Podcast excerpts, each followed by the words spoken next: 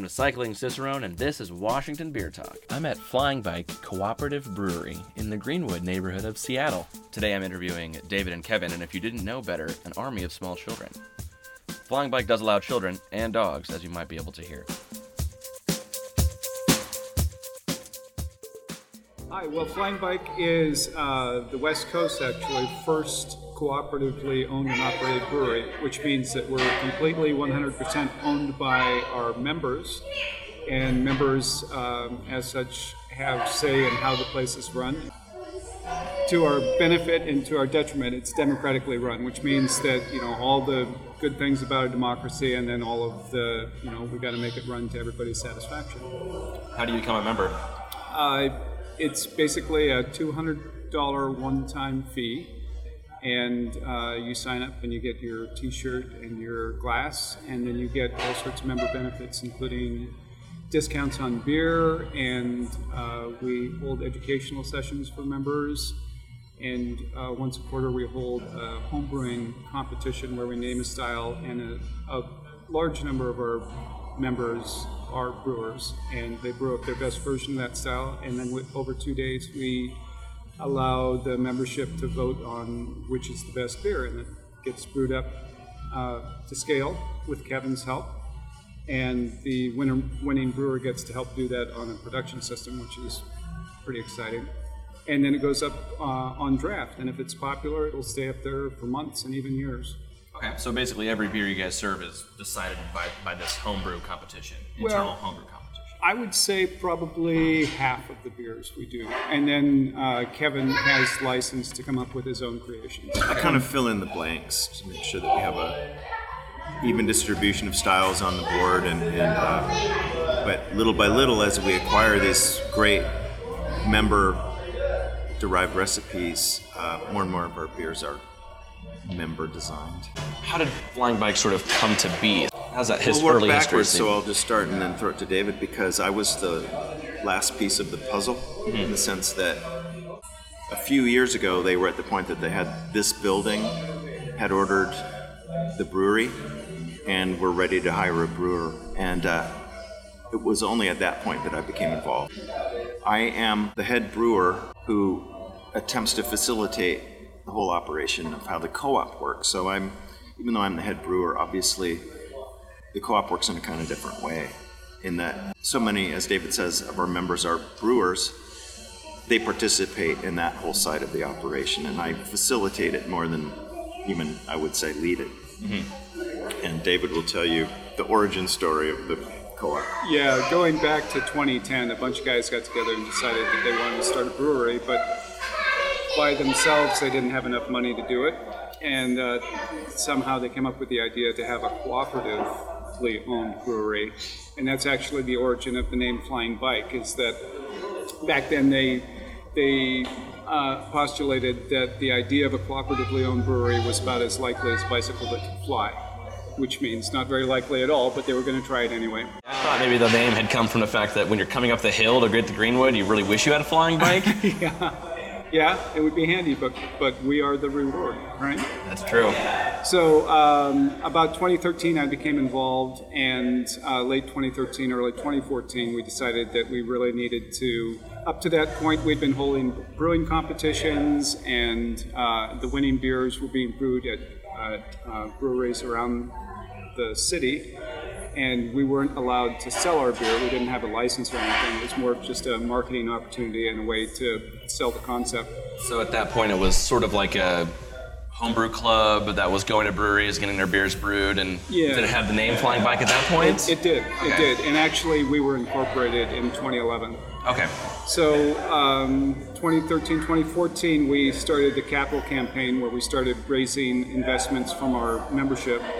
And actually, late 2014, uh, we were looking to lease this space, which was actually two spaces uh, that we combined into one. And the landlord at the time allowed us to have open houses to sell the concept to the membership so that we could, we were still raising money so that we could close the deal on the lease. And after one of these very long days where all of the board members were on and very up and explaining it 11 10 times to everybody who wanted to hear about it, um, we were all very tired and just wanted to go next door to Naked City and and throw back a few and, and talk about our prospects when Kevin poked his head in the door and said, I hear you're looking for a brewer. And uh, we had a vague idea of who he was, and I tried to talk him out of it by telling him he was going to have nine bosses, and we'd never done this before. We didn't really know what we were doing. He was going to have to brew other people's beer, and uh, we had no money, really. Severely undercapitalized. Very appealing, uh, appealing story, I think. I don't think they realized how appealing all of this was to me. They thought David thought he was trying to talk me out of it, but I, I just became more intrigued the more I heard. Yeah, so two weeks later we had his resume, and then we had some um, pretty top drawer candidates, but out of that, uh, we selected Kevin, and Kevin agreed to sign on board and, and help us with this crazy idea. And I would say that uh, more than half our success is due to his excellent renditions of the beers, both the member recipes and his own, and also just he, his um, work style and being able to accommodate just how a co-op works with its innovation and its very dynamic nature and kind of catch as catch can approach to running a business. Uh, but he's very tolerant of that and, and very open to our membership, which makes it really work to our benefit. So I don't think we could have uh, really gotten a better candidate in the end. Oh, shucks. Oh. You mentioned you kind of knew who he was. Do you have a history in the in Yes, Seattle brewing zone? Yes, I, my first brewing job was in 1990 at what was then called Pike Place Brewery down on Western Avenue, uh, founded by Charles Finkel. Um, I worked there for seven years. Our last year, we built the new brewery, uh, now called Pike Brewing.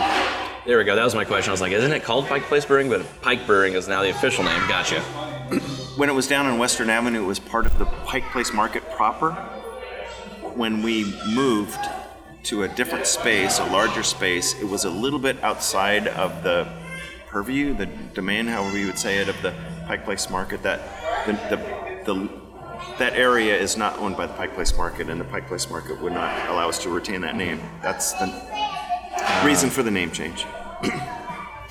um, our Seattle's oldest brew pub is the Big Time Brewery uh, in the University District, and I was offered that job, and I took it.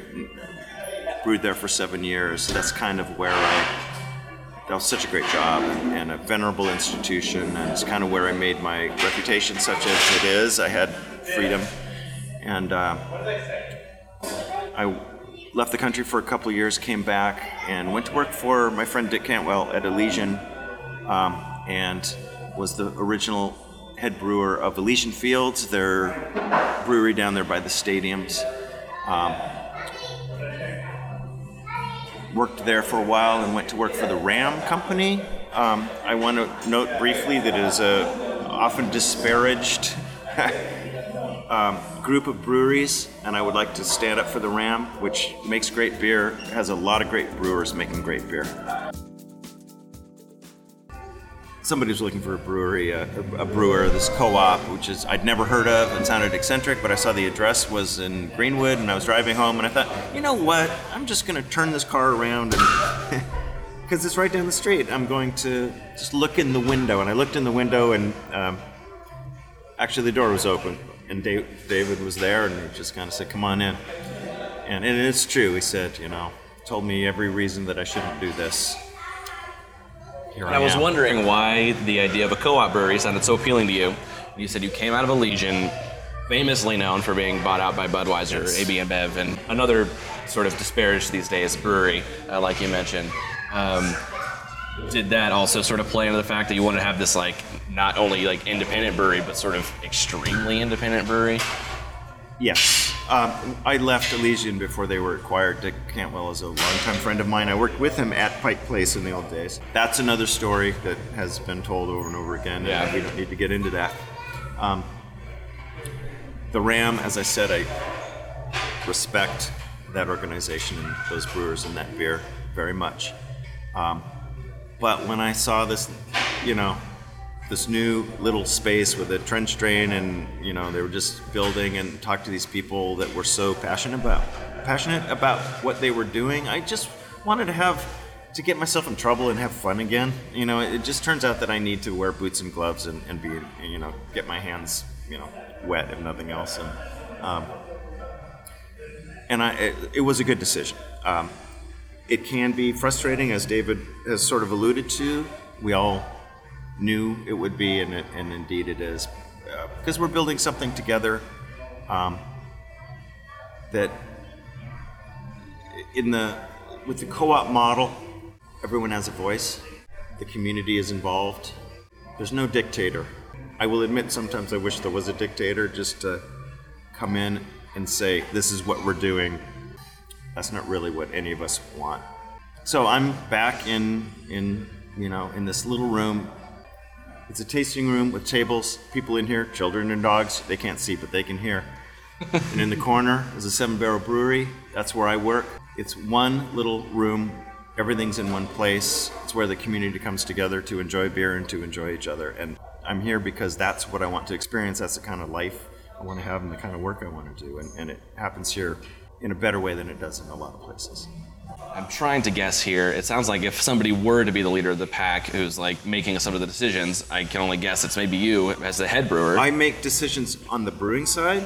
I keep the member recipes brewed and present, and then I fill in the gaps. And I have tremendous freedom. The, the board and other people, not just the board, people who were former board members who are hanging around, people that are, might be board members in the future. There's a there's a whole kind of team of people who are uh, closely involved and a little less involved and then more peripheral. But there are a lot of it's a community of people who are members who help in the ways that they can. Um, but I have virtually no interference in what I want to do in the brewery, and, and that's um, that's pretty fun for a brewer. Beyond that, um, it's the board and other people that make. There's so much that goes on to this in this place that's important to this place that doesn't have anything to do with what I'm going to brew tomorrow. I have some involvement, some ideas about that. I'm included in some of that, but there's a lot that I'm simply uh, not involved in and shouldn't be. That's where David and, and uh, the board comes in. And what kind of expertise do you guys bring to the table? Well, there's a, a, couple of aspects to touch on there. One is is that so we're a core board of nine members. Uh, we're all members on the board uh, with the president, vice president, um, finance chair. You know, your standard um, entities of a board. Then we have a steering committee that formally probably has like 25 people on it, and they help uh, make decisions about uh, the running of the place, the maintenance of the place. Um, uh, and they weigh in on co-op decisions as well because uh, with a co-op we are founded on the seven principles of uh, cooperatives which include you know social responsibility and democratic participation. So we, we feel very strongly about that. When it came to build this place the board members and the steering members all brought different talents. I mean we had guys that were really good at concrete work. We had guys that were really good at electrical and building glycol systems. And i kind of herded the cats in terms of building this place. Uh, somebody called me a straw boss the other day, which is an apt description. In the course of building this out, we had a liability waiver that everybody who came in to work on the place signed. And every weekend for about 10 months, we had a work party. And I collected about 130 to 150 of these liability waivers. And those are the members that built the place. So 85% of the labor that built the cold room, that tiled the cold room, that trenched the floors, that built the bar, that built all the tables. I mean, everything that you see here was volunteer built. Um, and we couldn't have done it any other way due to the capitalization that we were in. And we didn't want to go out for big money because we don't want to be beholden to anyone. Uh, we just want to be responsible to our members. So all of our financing came from our membership. Um, and then in the day-to-day running of it, we have people on the board who specialize in finance. We have people on the board who are IT professionals that do astounding things. Um, we're starting to run our business now, which I think it dawned on us sometime just after we opened that, oh my gosh, we're in charge of running a business now. So employing people and their livelihoods and paying taxes and paying taxes and adhering to regulations and all those things that a business has to do. It, this is this is real now, very real. So we, when we're looking for board members or people to be on the steering committee, we're looking for specific talents out of our membership, and we have roughly 1,860 members now, and out of that, we have this huge pool of talent that helps us in many different ways from organizing volunteers to running events to doing our finances and filing our taxes to making budgets to uh, all the HR responsibilities of a business. I mean, it's at this point, it's difficult for me to understand just physically how one or two founders can make a brewery run because this, I mean, this takes a moderately sized village to run. And maybe maybe it has to do with, you know, just our you know, uh, our big, messy democratic model, but um, it gets done, and people are still enthused, and uh, we make damn good beer, and, and people drag their friends in here and brag about it because they're owners. We're run through a series of teams. So, one of our lead teams, one of our successful teams, is called the Member Driven Beer Team. And this is a group of guys who um, get together and help make those decisions. How are we going to run the competitions? And we actually so when you have a competition that's got, you know, between 20 and 30 beers that are featured, you can't have everybody taste every beer because by the time you get to your 20th beer, man, they're all great, right? So we've actually developed a kind of scientific method to doing this in groups of beers, and you're allowed to judge just this group of eight beers because we realize that's what you can reasonably do, even if it's only three ounces at a time, to make sound decisions. We give everybody, you know, the BJCP specs so that they know, you know, what they should be broadly looking for. Do you have anybody who's actually a beer judge certified uh, folk on your team? Uh, we have a couple of BJCP certified judges. Okay. Yeah. So and they keep hard us to imagine, no, because Well, 1,800 people, right, beer, uh, 1,800 beer fans. Exactly, Yeah. exactly. And they keep us, you know, within the fences. Uh, but there's still pretty wide latitude there. Um, and then every once in a while we have an open competition. Or uh, I believe our next competition is supposed to be a session ale of some sort. English session ale. Yeah, but really that's open to a session, lot of interpretation. Right. So, and that's kind of the fun part about it. Okay. So you you do have like the committee decides we need a session. Right. We have a session competition. Yep. Okay. Yep. And then uh, we have some in our midst. We have some enormously talented brewers that come in and help us help and kibitz with Kevin about recipes and uh, and Kevin has a very good ear or palate or whatever it takes to scale up, you know, these half barrel recipes up to our system and, you know, figure out that, you know, the hop attenuation obviously is going to be different. So you don't need 14 pounds of hops, you only need 11 pounds or whatever it is that he does. Fascinating and entertaining challenges, and they are real challenges. Um, Mostly math based. Maybe. yes, I have learned the word non-linear. so the math doesn't really.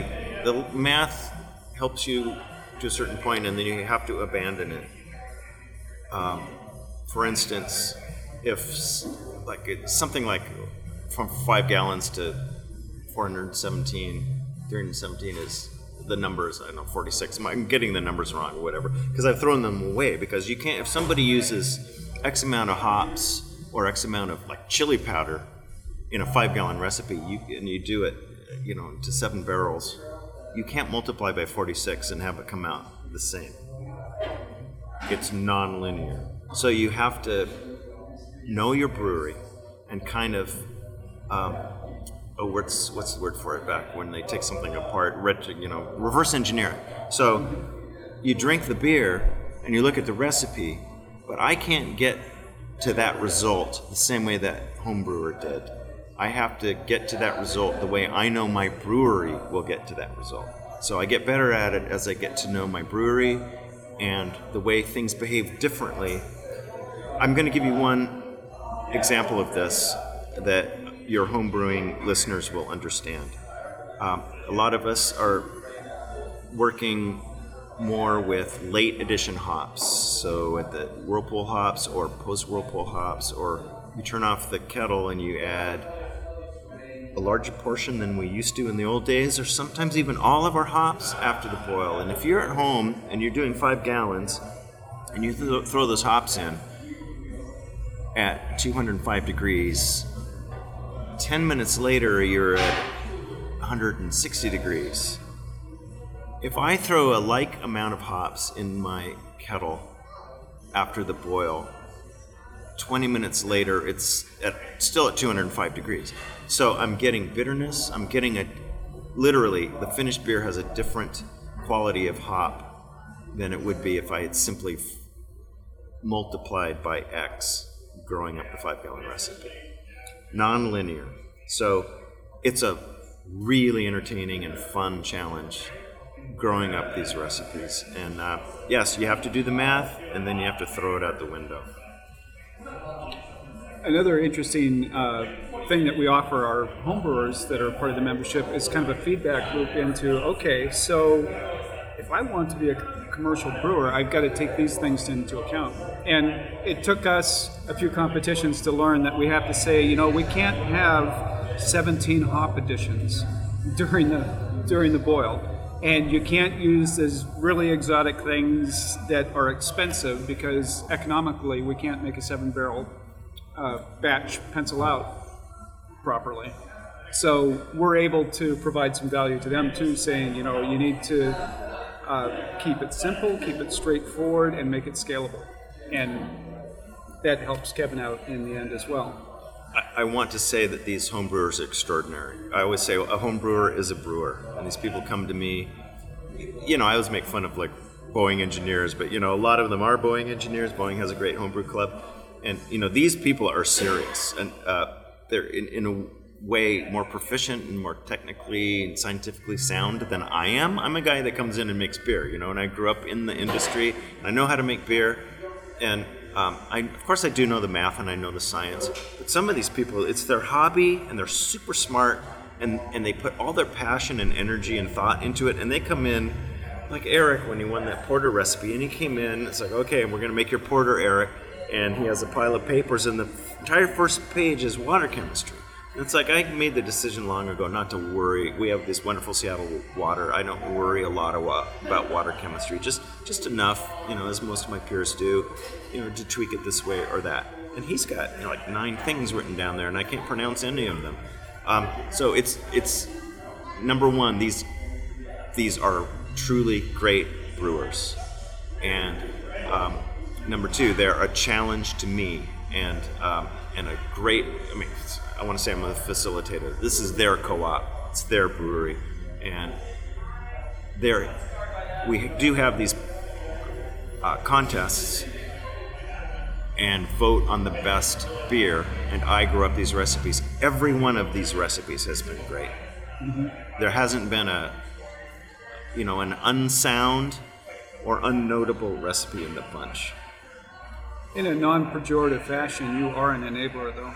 I'm a non-pejorative enabler. Yes. I'm gonna have a T-shirt made.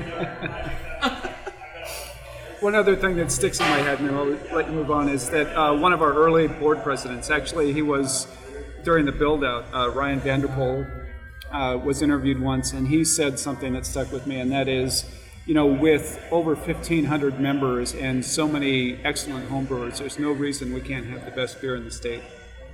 Which, you know, if you think about it, or Don next door, it's it's him and, and Isaac coming up with stuff, and they're they're brilliant guys and they make great beers. But there's Don not Isaac at uh, Naked City. it's Isaac at Naked City, yeah, and Don, uh, but they're not 1,800 strong. Yeah. So Quite the advantage you have. We should It give is. them credit because day by day, I mean, we've formed a true, forged a close friendship with them and a, and a brewing friendship with them. And uh, they make our beer better, and I, and I know that we make their beer better too. We, we have this unusual relationship. I'll just tell you briefly, I've known Don for a long, long time, and I used to go to Naked City, and, and uh, I was talking to him one day, and I, you know, they were growing and taking over more spaces. I said, "Are you going to take over that next space next door?" And he said, "You know, oddly, you know, apparently there's another brewery going on in there." yeah, And I said, "That's kind of odd. It's kind of rude, even. Like, how do you feel about that?" It's like it was. I had to go back with my tail between my legs and say, Don, I have to tell you something. I'm going to go work for them. But now we're thick as thieves, and Yeah. you know, it's like neighbors. It's like going next door, and I have literally, like when cask conditioning beer, gone next door to borrow a cup of sugar, and it goes on to everything else, um, yeast and, and ingredients and inspiration and knowledge, and yeah, it's it's a beautiful friendship. Yeah. When we first uh, were looking at the space, we knew that Naked City was next door, and uh, we went over and talked to them and made sure that we were not going to be off-putting to them. And they welcomed us with open arms. I think they thought it was a silly experiment, and it was going to be fun to watch us for a while, and then they'd have the space back. But we prevailed. And in fact, we've done some uh, pretty interesting collaborations together uh, where we've actually brewed a beer in one spot and hosed it across the parking lot and knocked out in the neighboring brewery, which, to our knowledge, hasn't been done. We call it the Wort Line of Friendship. We've Yeah. done three now. We're going to do another one during Seattle Beer Week coming up. So, Yeah. so far it's only gone this way to that next door, but um, so we we get our kettle. You know, we brew over here. We get our kettle full of wort, and instead of knocking out into our fermenter, we put all of our hoses together across the parking lot into their fermenter. and We knock it into their fermenter and and you know different breweries have come together to brew a single beer and a you know brewers have collaborated to make a beer in a brewery but to make a beer in two breweries uh, i don't know if that's ever been done Yeah. I don't Yeah. So And to top it off, we joined the hoses with a gold triclamp. Yes, just, we have- You know, in honor of, No. the, of the railroads meeting. At, Yes. At, uh, where was that? uh, the golden spike and somewhere in utah or yeah, something Promontory Point or Yeah. something? Okay. Yeah. So we, we we played it up, and, and it's all very hilarious and fun, and yeah. So that tells you what bitter rivals we are. Right. I'm looking at your cup, and I can see this is a member cup. It's got a member's number on it. I saw. I think I saw you walk in with it. Yeah, so Tell me this about that. this is uh, so this is actually an investor's mug. So our initial investors that helped build the brewery, um, a certain level and above, bought themselves a mug, or the brewery bought a mug for them that gets them an extra four ounces of beer for the same amount of price. This basically I look at is um, this is my security against the loan that I've given the brewery. and when once it gets paid back, I will relinquish this tattered mug to the brewery. Did it take a spill? Is it a chip that you sanded It down, or actually- is that just your lip marks? No, it's it's not wear from me. It actually had a mishap in the in the dishwasher, I think, and I sanded it down. So, you know, it's quite unique. Do you guys have growth plans? Do you want to get more investors? Do you want to open a new location? Do You want to get a bigger brew house? Um, so we're struggling with that right now. Is the trying to figure out the best way to um, grow, uh, being cognizant of not wanting to lose our identity, um, and and still keep it appealing to the membership because this is their front row, right? This is their third place. Um, we're, you know, our most profitable beer is sold here on tap, uh, and then we're trying to figure out um, how to distribute profitably. Unfortunately, um, we're kind of got a small brew house, so we have our challenges there in terms of scale. Uh, we have a fixed overhead, so um, we're, we're working through that right now. We distribute all over the city, self-distribute, and we're also have a bottling program where we sell bottles here, and we're also at Central Co-op, another co-op that is has um, asked to feature our beer. So, uh, to our knowledge, you know, we're the only co-op here that they could feature.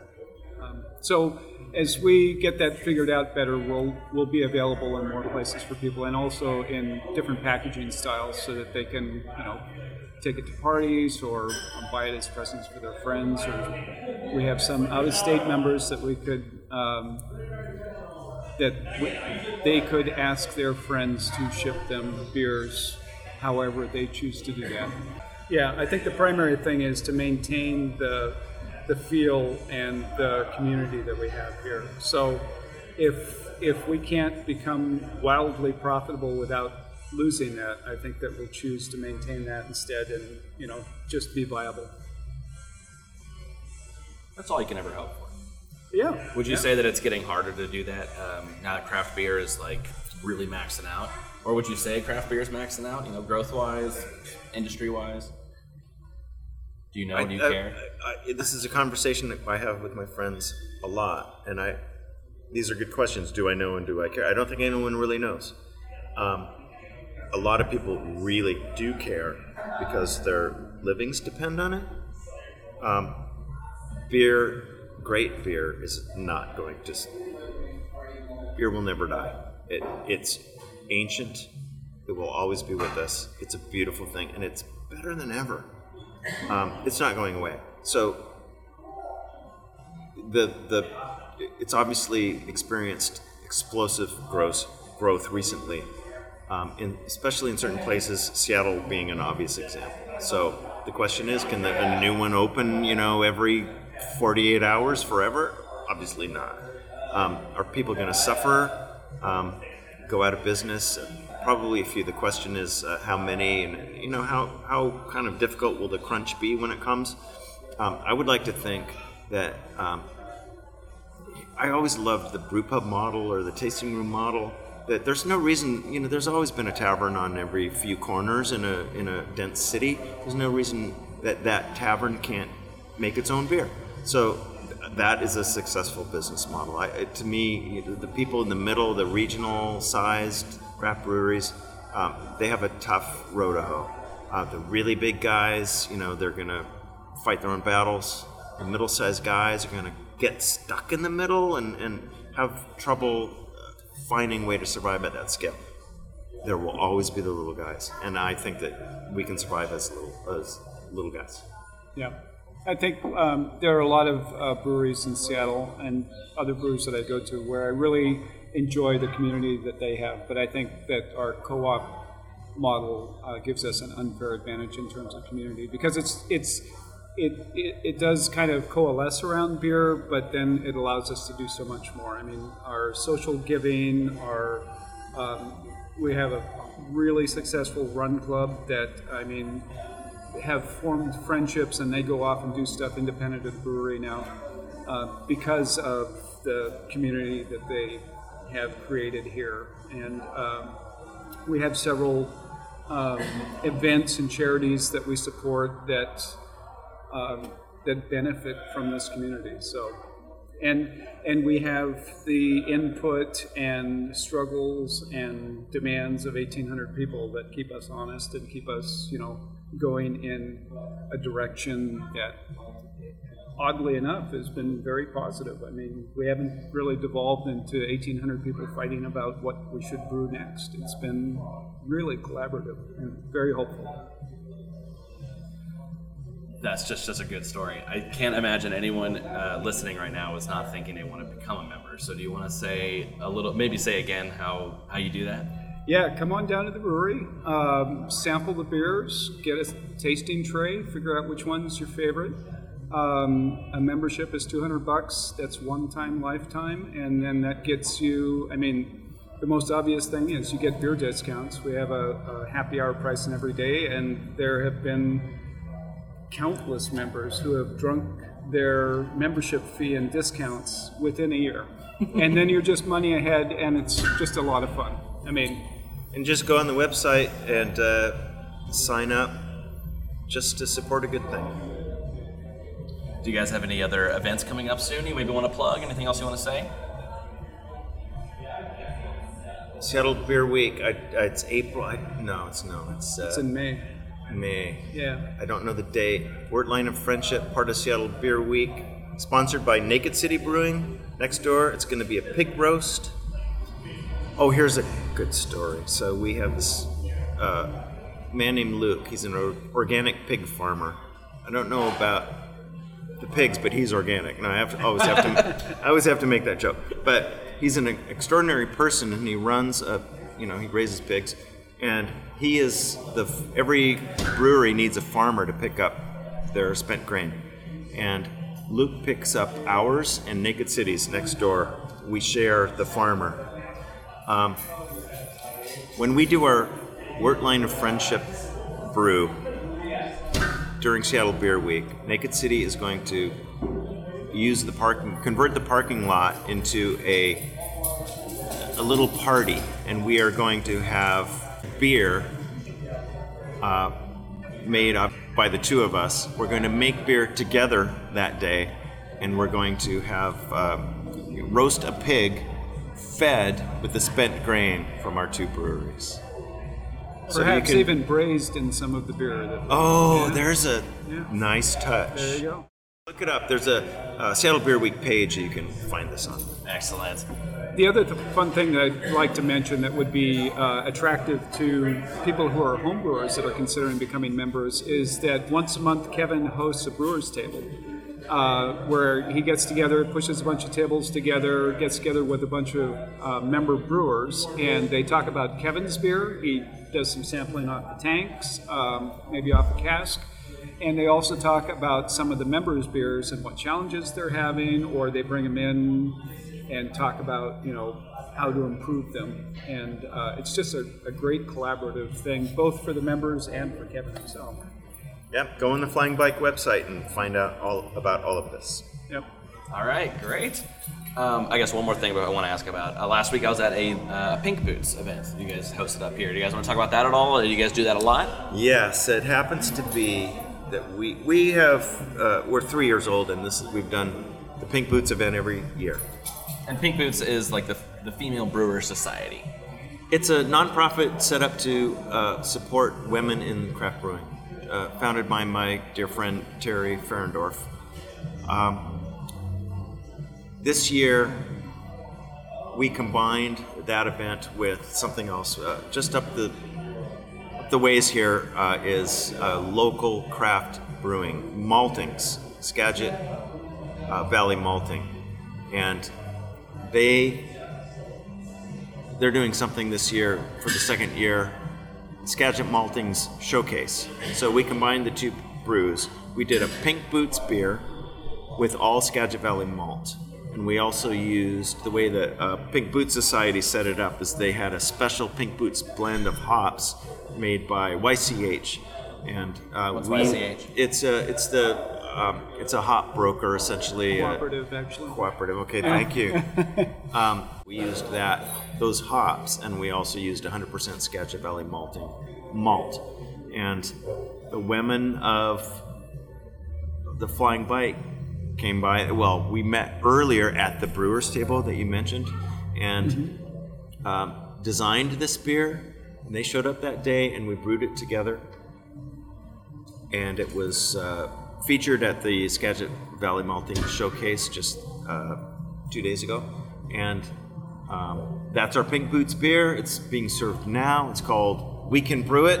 Yep. It's kind of an ambery, hoppy thing. Ambery, mediumly hoppy thing. Mediumly It's like, hoppy? as Yeah. often is the case here, we're kind of between styles, and it's re- it's not an amber, Yep. it's not a brown. We take the best from all styles, right? That's a really good way of putting it. Yep. Um, so we had really a great deal of fun with the Pink Boots uh, project again this year, and really involved uh, a, a really passionate group of uh, our female members who took over the project, told me what to do, were quite insistent, if I may say so, and uh, we brewed a delicious, uh, strong, light amber. I guess we can put it that way. Yeah. Okay. And we have a we have a very strong um, women contingent here We do. as members, which is kind of fun as well because you know this is brewing is a bastion of the the white men, so it's nice to mix it up that way, and it just I think it it improves our beers. Yes, the more Yeah. the merrier. Yep. 8570 Greenwood Avenue North. Come All on down. right. Yeah. Open seven days a week. Sweet. Thank you so much, guys. That was awesome. Oh, David, Oh, yeah. Kevin, Yep. thanks again. Thank you very kindly. Yeah. It was Cheers. fun. Cheers. Make sure you check out the Cycling Cicerone Bike and Brew Trails. Coming out soon, the Ship Canal Brew Trail has Figurehead Brewery, Urban Family, Rooftop, Mollusk, Belltown Brewery, and Old Stove all on one awesome bike route with a punch card where you can get a shirt. Washington Beer Talk is available wherever you get your podcast from, including Stitcher, Google Play, and Apple Podcasts. If you want to hear more episodes of Washington Beer Talk, go to cyclingcicerone.com. They're all up there. Thanks for listening.